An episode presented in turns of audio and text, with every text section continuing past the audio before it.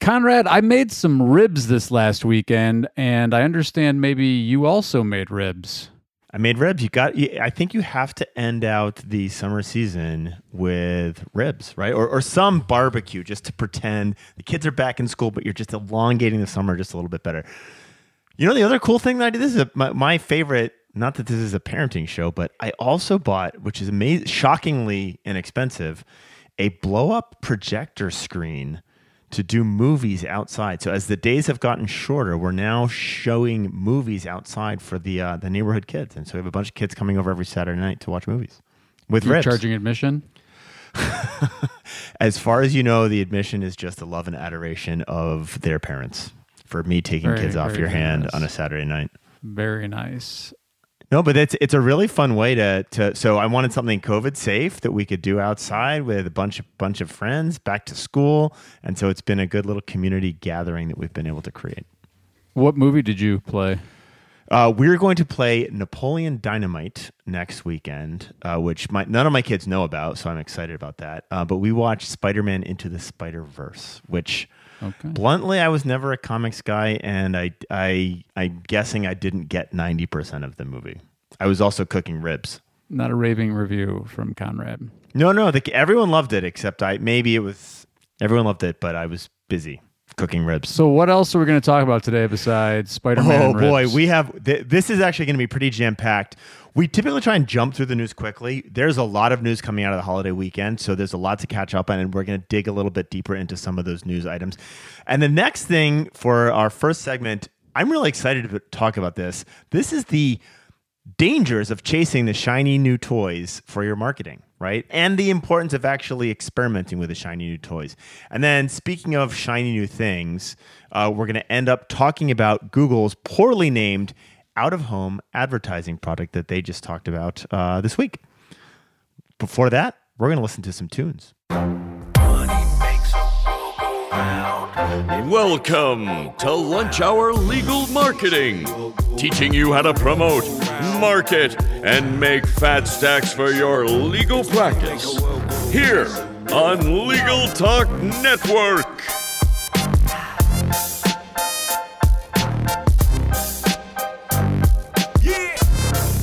Welcome, everyone, to another episode of Lunch Hour Legal Marketing. We hope you all had a wonderful Labor Day weekend as we're recording just after Labor Day. It's great to be back here with you. Conrad, let's dive into this giant pile of news. I wasn't sure how you're going to end that sentence. Giant pile of news. So, the big thing that we were talking about last time that I still think is interesting is the Google Helpful Content algorithm. My experience with our clients, I suspect you are, are seeing the same, is a bit of a yawner in terms of any changes. Is that accurate for you? Yes, it's a big to do about nothing. You know, I don't want to turn this into a negative rant, but this No, is no, what no, the SEO industry does. This is what the SEO industry does. Google, by the way, Google's doing this too. They know exactly what they're doing as well. So Google has this fancy algorithm, all this stuff going on to try to sort through the mess that the web is. And Google, you know, the actual search engineers, they make updates to the algorithm to make the results better, you know? What better is, we'll let the search engineers decide, or now the AI decide. But I digress. Google announces, hey, we made an update. If you have unhelpful content on your site, this classifier might make it not rank as well. And of course, the SEO industry, because this is how they make their money, goes out and says, oh, new update from Google. You better hire us to fix it. Your content's everything's broken, everything's bad. Your site's going to disappear from search results. You better hire us. Uh, and then, with some exceptions, with some notable exceptions, and so, and guess what? The stuff that when it does happen, it happens on ginormous websites, not small law firm websites, not the local pack. It might be like your old blog posts or your you know, your keyword stuff, this or the million plurals, like that's unhelpful. Maybe some of that gets filtered. But to your point, Conrad, we haven't seen a ton. Most major people who spend their days staring at Search Console and Google Analytics haven't seen a ton. They did some, I think Barry Schwartz at Roundtable did a survey and said about 20% of people saw something happen. And it's still rolling out. So, you know, it's still too early to even talking about this. But What is the helpful content update, Conrad? Well, so very quickly, it is a site wide adjustment based on how much what Google considers helpful content. And they're calling it helpful content to make it sound innocuous, and they're not calling it a penalty specifically to make it not sound to, to make it sound innocuous. The interesting thing for me is that they talked about this so much. They named it ahead of time. And I, I'm going to give a counterpoint to the nothing's happening, a counterpoint perspective on this, because I actually everything all of the signals suggest that this will be a big deal the last time when panda rolled out it hit something like 22% of the web if you have a massive site and because it's site wide this is important if you have a very large volume of pages on your website and a lot of them are garbage it will actually have a negative impact on your good content right? And that's what it means by site wide algo update. There is a great post. Joy Hawkins brought this to my attention this morning. It's a great post by Marie Haynes and what she writes about is her expectation that this, even though nothing really big is going on right now, she says the last time there was a major rollout, the changes happened at the end of the rollout. So the variability in search results didn't happen until the very end of the rollout. And her her hypothesis is that it's going to happen again. I think that is highly possible. Um, but we'll see right? Like uh, she could be wrong. This is just a kind of her theoretical perspective. I tend to agree with her because Google has made such a big deal of it, which is out of the ordinary for how they typically operate. So let's say you and Dr. Haynes are right. Then what would you do? What do you do? What are you telling yes, small great. law firm website clients to do to their websites to don't prepare prepare for the great, the great helpful content update? Don't do anything. Henny penny. The sky's not falling, uh, and we don't know if it's falling until you've got at least two weeks of data post update. So you need to sit tight and strap in and watch the data, right? So none of this, like uh, Gyi and Conrad prognosticating and disagreeing over this, who cares? None of it matters. What really matters is how your traffic changes, how your converting traffic changes, if your traffic changes. And so you need to sit and wait until you've got enough data to actually make that assessments. And by the way, even with that data, there are hundreds of other updates going on at Google that they don't even talk about. And so try to distinguish between the helpful content update and the hundreds of other algorithm updates that might be causing the same problem. And finally, we will move on from Google Helpful Content. The smaller your website traffic is, the less scientific, this is just basic statistics, but the smaller your website traffic is, the less scientific any study is going to be because you simply lack the sample size to ascertain whether or not your site is getting hit or if it's just natural variability in behavior. So, Statistical significance, such a pain. statist- you know, my uh, Data scarcity. I try not to talk about my kids too much, but my uh, my oldest kid is taking AP Stats in high school, and that makes me very happy. It's one of I think the best classes you could take in high school to prepare you for real life. Okay, moving There you go. on. Best tip. MyCase: document automation and accounting. What's going on with my case, Gyi? Well, the race to be the platform operating system universe, whatever metaverse, if you want to go there, whatever you want to call it, for legal is on. And MyCase is definitely in that fight. And so they've integrated their document automation and accounting, you know, similar to what Clio is doing and some of these other major platforms. But, you know, they want to be one stop shop, right? Like run your firm. It's, a, it's your whole firm, payments, accounting, intake, whole consumer journey right there in that app. And not a surprise, right? Like people are looking. The complexity of all these different systems is difficult. So Who wants to open two different systems? yeah, zero, right? Not me. Speaking of the MyCases of the world, Clio Conference is coming up in October. We've got the uh, Crisp Summit, November two and three. I also noted like like there's some crazy people showing up at, at conferences. Obama is going to HubSpot's inbound. He's the keynote at HubSpot's inbound. I, I I will confess I did actually apply to speak at HubSpot's inbound conference. Probably ninety percent for the slight opportunity to actually meet Barack. That would be super cool.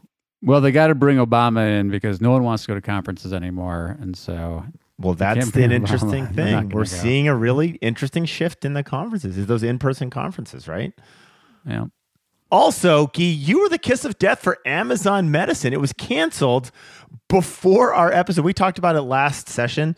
Amazon Medicine. Um, we talked about whether or not that is an is a hint that Amazon might be prognosticating or thinking about or toying with the legal industry. And as soon as before before the episode went live, they had canceled it. So, so there's an article in the Washington Post about Amazon Medicine. Kiss of death, Key, for Amazon Medicine. Well, you know, Bezos is a big LHLM guy, and so you know when he's sitting there, he's just can't help himself. But interestingly, the Washington Post article that we'll cite is actually talking about how they are still very keen on doing health. So anyway, take a look, decide for yourself. I, I still think an Am, you know, we know this. I mean, you worked at the company that was thinking like this many years ago. yeah. But a site where you go for lawyers, right? And Amazon's a site where you go for everything. So, you know, look, they're not there yet. There's a lot to do. But even if it's not Amazon, someone's going to be that. someone's there it's already happening right Yeah. the different models so that is Right. that and that's why we bring it up because i think Right. it's really important to think well outside our typical construct of what practicing law means in order to think about what the future looks like speaking of what the future looks like you'll be able to delete your racist tweets in twitter now by editing them. Twitter's opened up an editing feature so you can erase your stupidity from the past. Good or bad, Do geek? you, do you have the edit functionality on your app? Do you even have Twitter? Are you on Twitter? I used to be such a heavy Twitter operator, tweeter, Or Tweeter? and I just I have Now found you're TikTok. honestly You're TikTok only now. I oh, oh, you will find me nowhere on TikTok yet. Although I'm lurk, I'm lurk, and we're going to talk about the importance of this. The lurking on these things is really, really important, right? Because there is so much to learn just by lurking. You don't have to engage, but lurking. We're going to get into the shiny object thing, but lurking on these different platforms is important. Yeah, I do not have the Twitter edit functionality on my Twitter. I don't app. either. And I'm, I, I, I think know, they're maybe rolling it out to people who say stupid things all the time. Yeah, they don't care. I can't even get a blue check, so they don't care about me. All right. You said TikTok. I did. TikTok is really changing the way Google is thinking about how the next generation is finding information. There's a great TechCrunch article on this. We'll put this in the show notes. But Gyi, can you talk about how the success of TikTok and Instagram is shaping and Google's response to the success of TikTok and Instagram, but shaping the way younger generation is actually looking for information? Yeah, the short version is that people are actually going to TikTok and Amazon to find like places to eat. I think that's like the big example. But Yeah. the point is is that the users are now using social platforms more in the context of search, right? And discovery. And you know it's funny? We I don't know if you and I talked about it. I, I remember this conversation long ago, and Facebook was originally pushing like their search functionality, which Right. it, it never really was a thing because no one went there to do that. But now the users are, so they're going and they want to see. They'd much rather see like somebody, you know, one of their influencers or friend or somebody talking about with a video about the place, the food, all that kind of stuff, the ambiance. And so Google's like, wow, we're losing searchers to social platforms. We need to start thinking about how we can learn from TikTok and Instagram to make search results more visual and image driven, video driven. I think that's the gist. and and I'm going to come back to this lurking concept. You will not get this unless you start lurking and playing in some of these different platforms because you you will see it's so real when you're there, and it's reading it on TechCrunch is nice, but actually experiencing it is really important. Then we're going to talk about the new new thing and how to ap- approach that. You know, I got to, uh, you know, this is a show about bashing the legal profession. Usually, the lawyer we say about lawyers, they're they're so slow to adopt this stuff. Something's changed. I don't know something. Maybe I lawyers like to dance or something, but there are lawyers all over TikTok and all over Instagram, like it's going out of style. And I'll tell you, it's not just agency idiots like us that are pushing them there because a lot It's of not you can- agencies like us. The agencies don't Yeah. get it. they're taking this on themselves. Yes. Um, I don't, you know, maybe it's the performance aspect of it, but someone has convinced the legal profession to be on TikTok and Instagram well, and because they're and I all mean, over. this is to me this is a pure supply and demand thing dean blatchford out of ottawa he's a tax lawyer out of ottawa i did a great session with him the other day and he said he was talking about the amount of time that he puts into his charity event and how that is then kind of leveraging online to make that really really successful and he literally said i don't spend money on Google Ads. I do this instead, and it's so much more effective. And what's happened is it's pure supply and demand. Google Ads so expensive. Everyone's playing in that game. You've, you've got to find blue ocean strategies for that. SEO, God help you if you are are starting out, right? And so people are looking for different resources that are going to drive business. And you and I both started as SEOs, but there's so much out there that is not SEO and Google Ads. And so people are finding that. It's just economics. All right. Let's take a break. We're going to pay some bills. And when we come back, we've got the legal trends report minute as well as talking more and more about the new new thing. This is thematically coming across quite well in the session. It's almost like we planned it. It's almost like it's in the show notes. Smart firms use CallRail to track where every lead comes from. PPC, LSA, organic search, or even offline ads. CallRail tells you which channels drive your best leads. CallRail even integrates with your favorite CRM or practice management tools to help manage your leads and see the ROI on your marketing investments. Know exactly which marketing tools work. Plans start at 45 bucks a month. We recommend CallRail to every single one of our clients. Go to callrail.com slash lunch hour now and try it for free.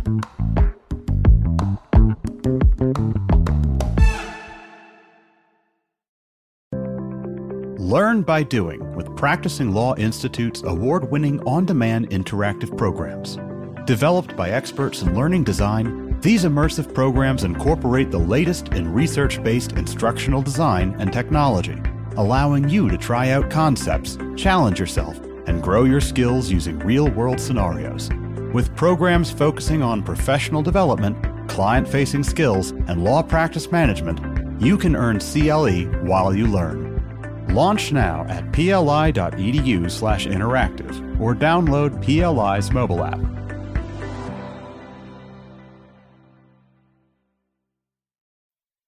And now for the Legal Trends Report Minute brought to you by Clio.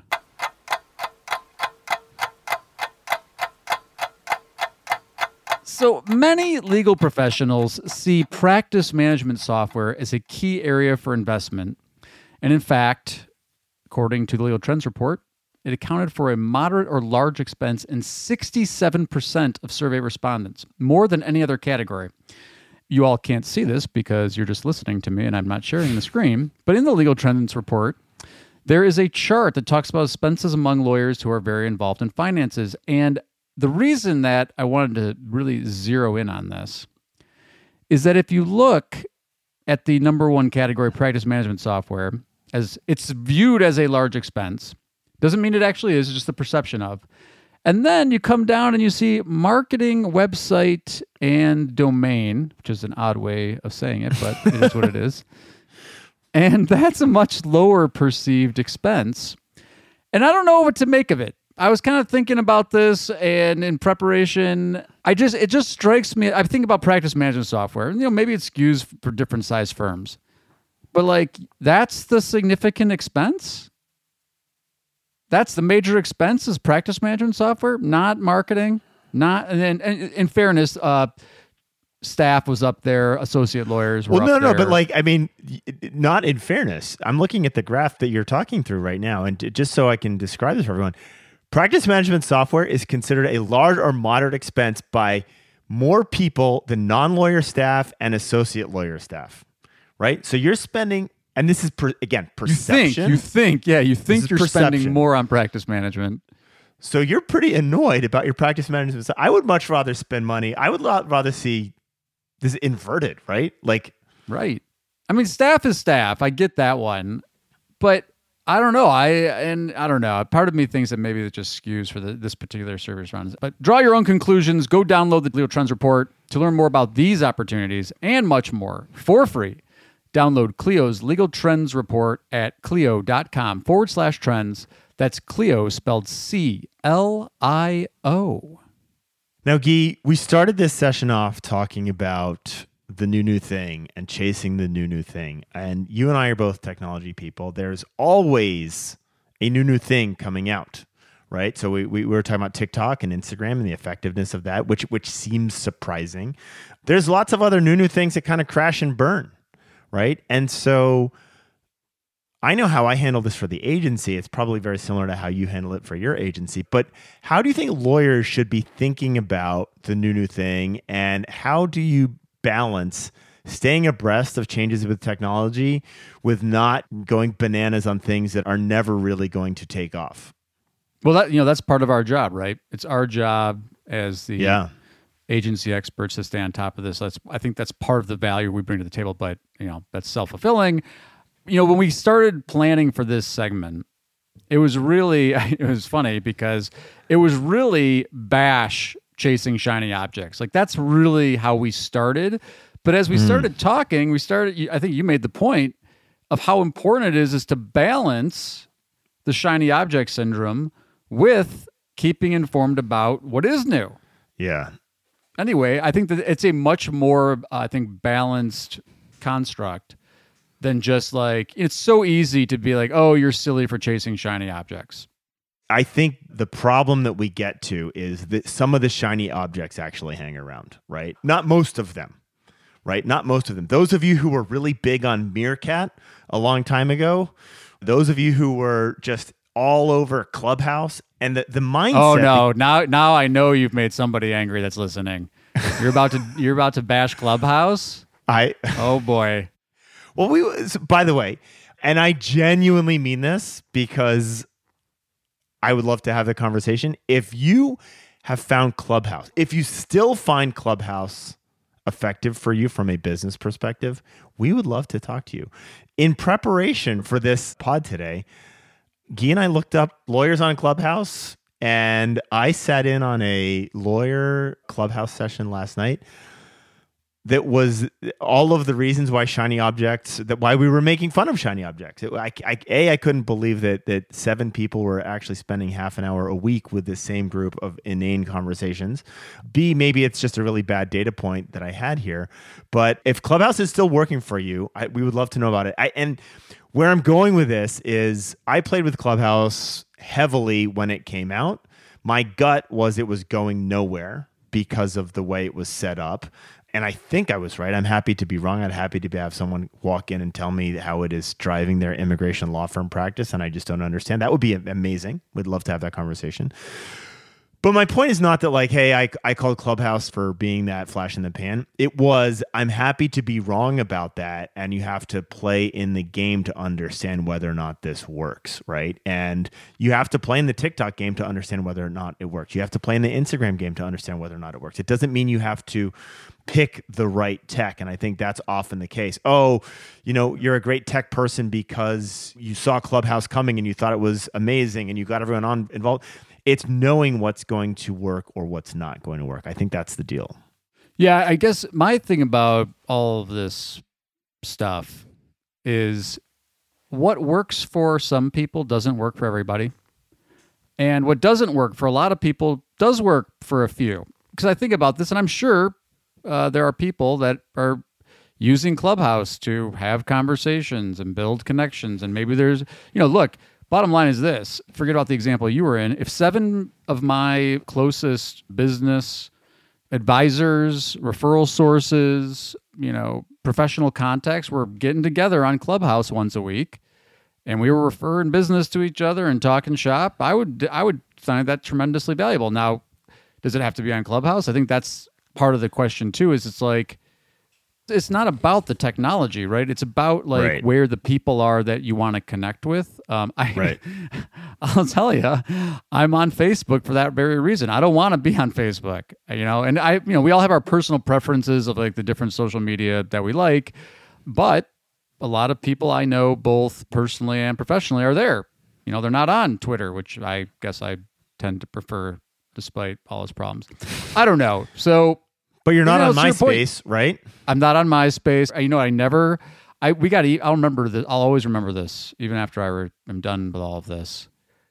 We got all of these questions about how do I put Pokemon Go to work at my law firm, and I was like, "Are you serious? you want to stop doing all of the other marketing activities and just have everybody all hands on deck to get the firm on Pokemon Go?" I that was like a crazy. I actually use that as an example of in my link building talk. I ask who tried to get into the Pokemon Go game, and then I'll have people in the audience stand up, and then I'll ask them to stay standing if they did it for the links. If they did it for the links, they're winning. If they did it for the Pokemon Go accident lawyer Nebraska, you don't get it, right? All right. Hype builds links, no question. I mean, right now it's Yeah. Web 3.0 and metaverse links. metaverse. Should we be in the metaverse, Gyi? Should we drop everything? You, and you the are the. metaverse? I am not. I have actually. I'll tell you. I've never been in the metaverse. You are the authority on metaverse at Lunch Hour Legal Marketing wow. because you went to a Um, conference in the metaverse, didn't you? I did. I did a, a it what turned into a very awkward conference in the metaverse where you had your own avatar, and I remember literally like this. It's it's almost a satire of itself. I had to virtually find the virtual help desk to find where my virtual room was, so I could virtually give a give a talk. It was bananas. I don't think I'm entering the metaverse until it's like the movie Surrogates, which by the way was a terrible film. But until it's like seamless, where I can't tell the difference, like it's like Matrix level, that's when I'll go in. Well, I had much better hair in the metaverse. Let's leave it at that. So I was um, going to ask you if you you upped your uh, I avatar was game. taller, you know, it's a little buffer, uh, much better hair. Um, well, maybe I'll maybe I'll try this thing out. you don't need better hair, dude. This is why I like doing a podcast with you because next to you, my hair looks. You look. You got the like kind of marble Greek god hair thing going on. Ha. Uh, I guess thanks. Maybe. Yeah, no, no, no. It's it, you, you, you should you should be doing more of this on video. I should I should stick to podcasts. Um, so from from each of us, a prediction for the next new new thing. Gee, what do you think the next new new thing is? Sadly, I think it's well, not sadly. I think it's going back to basics. I think the new new thing is like really focusing on local, like not local SEO, but like getting back out in your community. You know, we just came off COVID. I think there was some erosion of that as a focus. You know, everybody's on Zoom.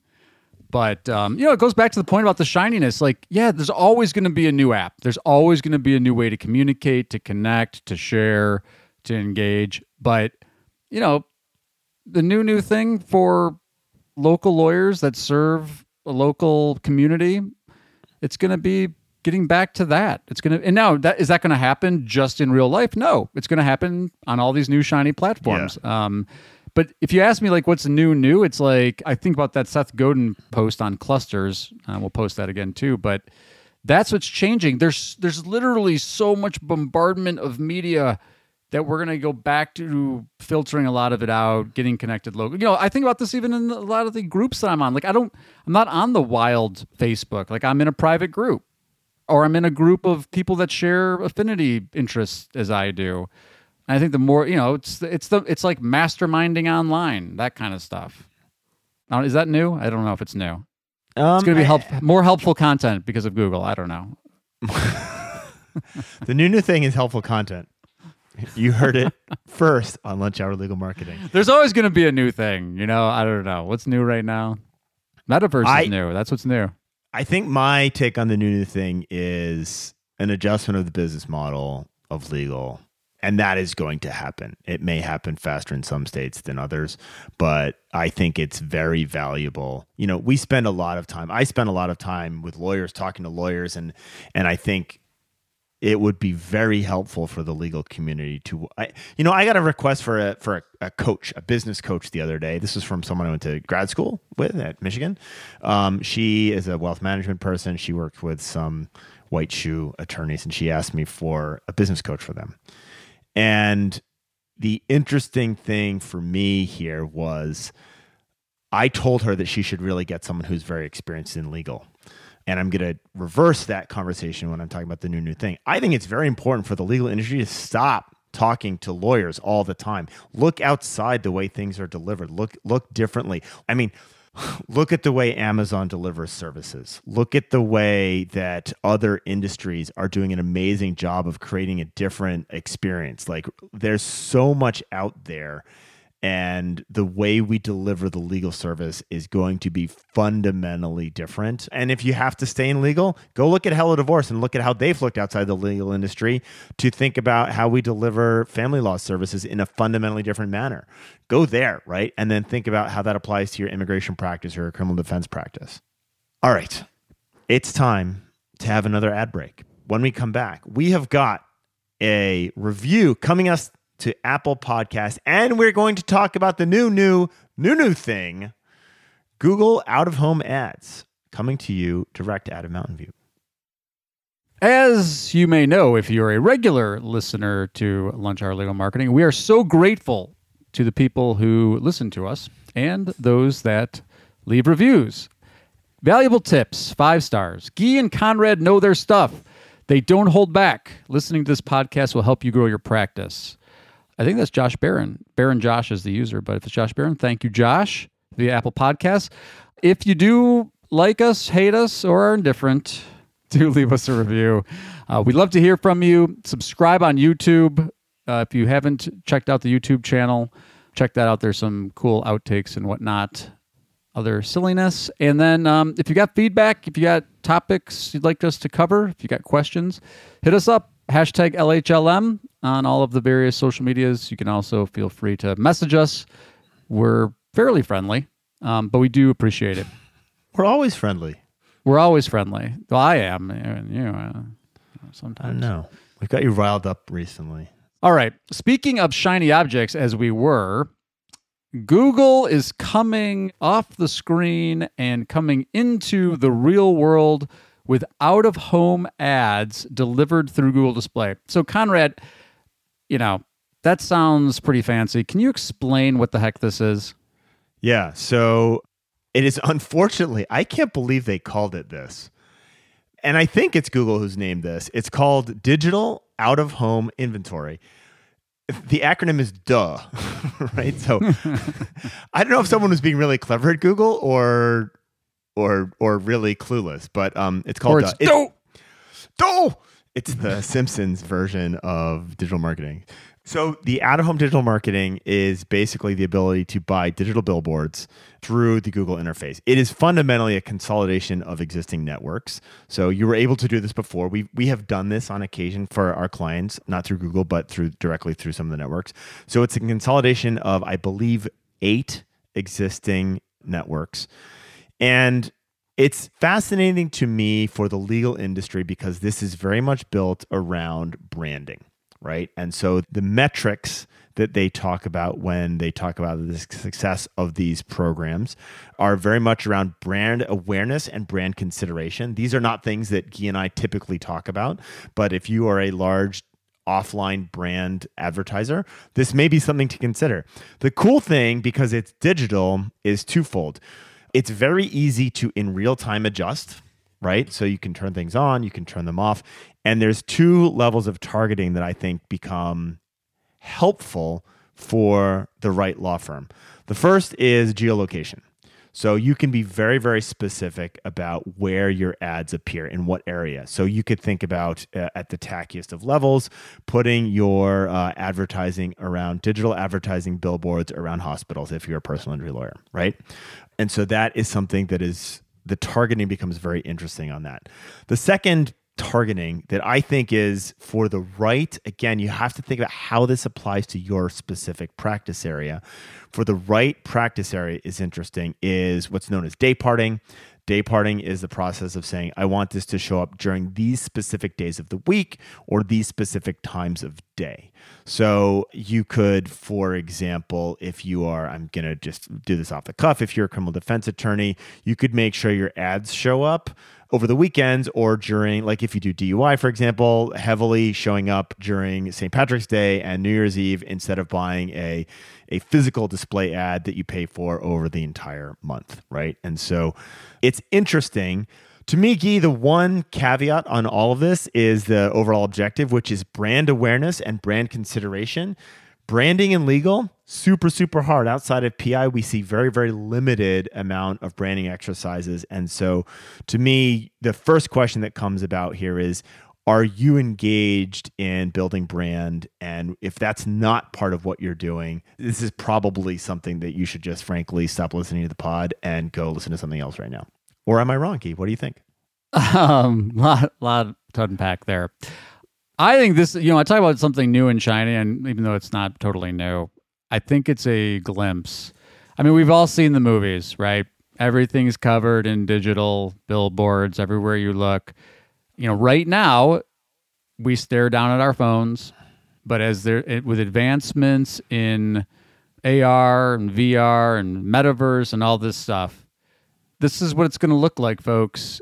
You're going to have digital billboards in your Uber. You're going to have digital billboards in well in your own self-driving car. Uh, you know, These heated and- seats brought to you by a digital billboard. yeah, you know, I'm being a little bit facetious here, but this is where people want to take this is to be able to say, look, you can manage across all of these different places. They're already doing this. They're making it easier to do it in real life, and I think that you're we're going to see a growth of this. And you know, this is also you know, seems silly, but metaverse is going to have ads in it, folks and those ads, you know, it's going to be the same type of thing. And so, to counter its point though about branding, yes, uh, this is not a direct response play here. But I, you know, one thing you said there that kind of surprised me, I, I see a lot of branding going on in legal. No, been PI. I mean, how many different animals? No, no, PI, one hundred percent. PI 100%. PI Okay. 100%. Uh, 100%. Okay. But and I have seen it is- more in some of the other categories. But I, I would say it's not prominent. I think you're right that it, you know most estate planning lawyers, there's no brand position. You know, I'm a estate Yeah. planning lawyer, right? I think that's true. And I would encourage if you're one that kind of lawyer, like you don't have a brand, I would encourage you to revisit it. I don't know that you're going to come up with a brand position. I don't know that there's some kind of like, you know, catchy motto slogan for what you do, or, or that's just not your style. But I would at least tell you to do the exercise. Do the branding exercise. Think because it will laser focus even beyond just your brand positioning. It'll laser focus where you dedicate resources. And so I want to I want to uh, a couple things. One, there's a fundamental split between brand awareness and brand positioning. So brand awareness is like unaided. I know who this is. Positioning is like we are the the easiest one is with family and divorce. Like I am the men's divorce firm, right? So you're talking about like the market that you serve or why you do it or, or, or who you are and what makes that different. I'm the, I'm the local guy, whatever it might be.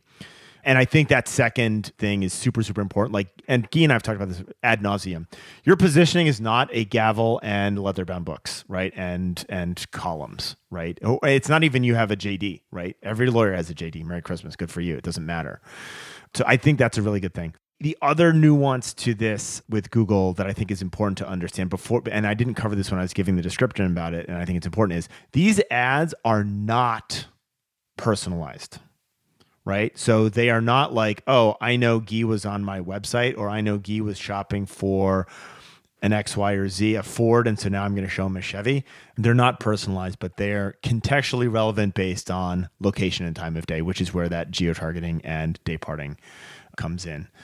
But, you know, it will be interesting to see how lawyers spill their TV. I mean, this is this is a grab from Google to take your offline display, TV, billboards, radio, etc., and push those funds into Google by offering a very very comprehensive reach as well as the ability to have a very very programmatically relevant and you could tune those ads based on on time of day or, things that are going on. So think about camp lejeune right? So that has become a big thing. Everyone's kind of spending money on this. All of a sudden that's going to die down in two months or, or or it may have already died down but it gives you that flexibility to adjust with the times and i think that will be fascinating to see how that works. And, you know, you made me think about this. You will be able to target on a bunch of other things beyond just time of day and location because they know a lot more. So, you know, when you go and if you ever try to go buy like outdoor media, you know, they'll say things like, you know, this many cars go past the, you know, billboard and that, you know, that's, that's your impressions, right? But Google's going to be able to do a lot more to talk about like here's what we know about the people that are proximally located to this Right. particular sign. right right so it's At- so at- so it's not it's not exactly custom audience like that, but you're going to get some very interesting affinity data to be able to place bits. yep And then the other thing that you said, I, was, I know we're running out of time here, but I think it's so important on the uh, awareness versus positioning. If you're not doing positioning, don't waste your time with awareness. right. That's you know what? That actually might be the, the we should we should put that at the beginning, or maybe we do a whole session on this. But but that's really really a great piece of advice because otherwise you're basically marketing your category which is legal which is pretty big and includes every single person that you compete with because you're just another jd right and you're not marketing yourself you're marketing your category great advice Gyi. we hold the best stuff for last Well, and with that, speaking of last, it's over. Thank you so much for joining us for this episode of Lunch Hour Legal Marketing. Uh, if you just landed here, please do subscribe, and we'd love to hear from you. Hashtag LHLM across the socials. Please reach out, drop us a review, and until next time, Ian Conrad, Lunch Hour Legal Marketing. We're out of here.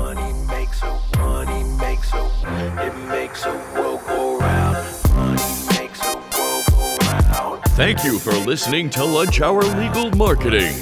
If you'd like more information about what you heard today, please visit LegalTalkNetwork.com. Subscribe via Apple Podcasts and RSS. Follow Legal Talk Network on Twitter, Facebook, LinkedIn, and Instagram.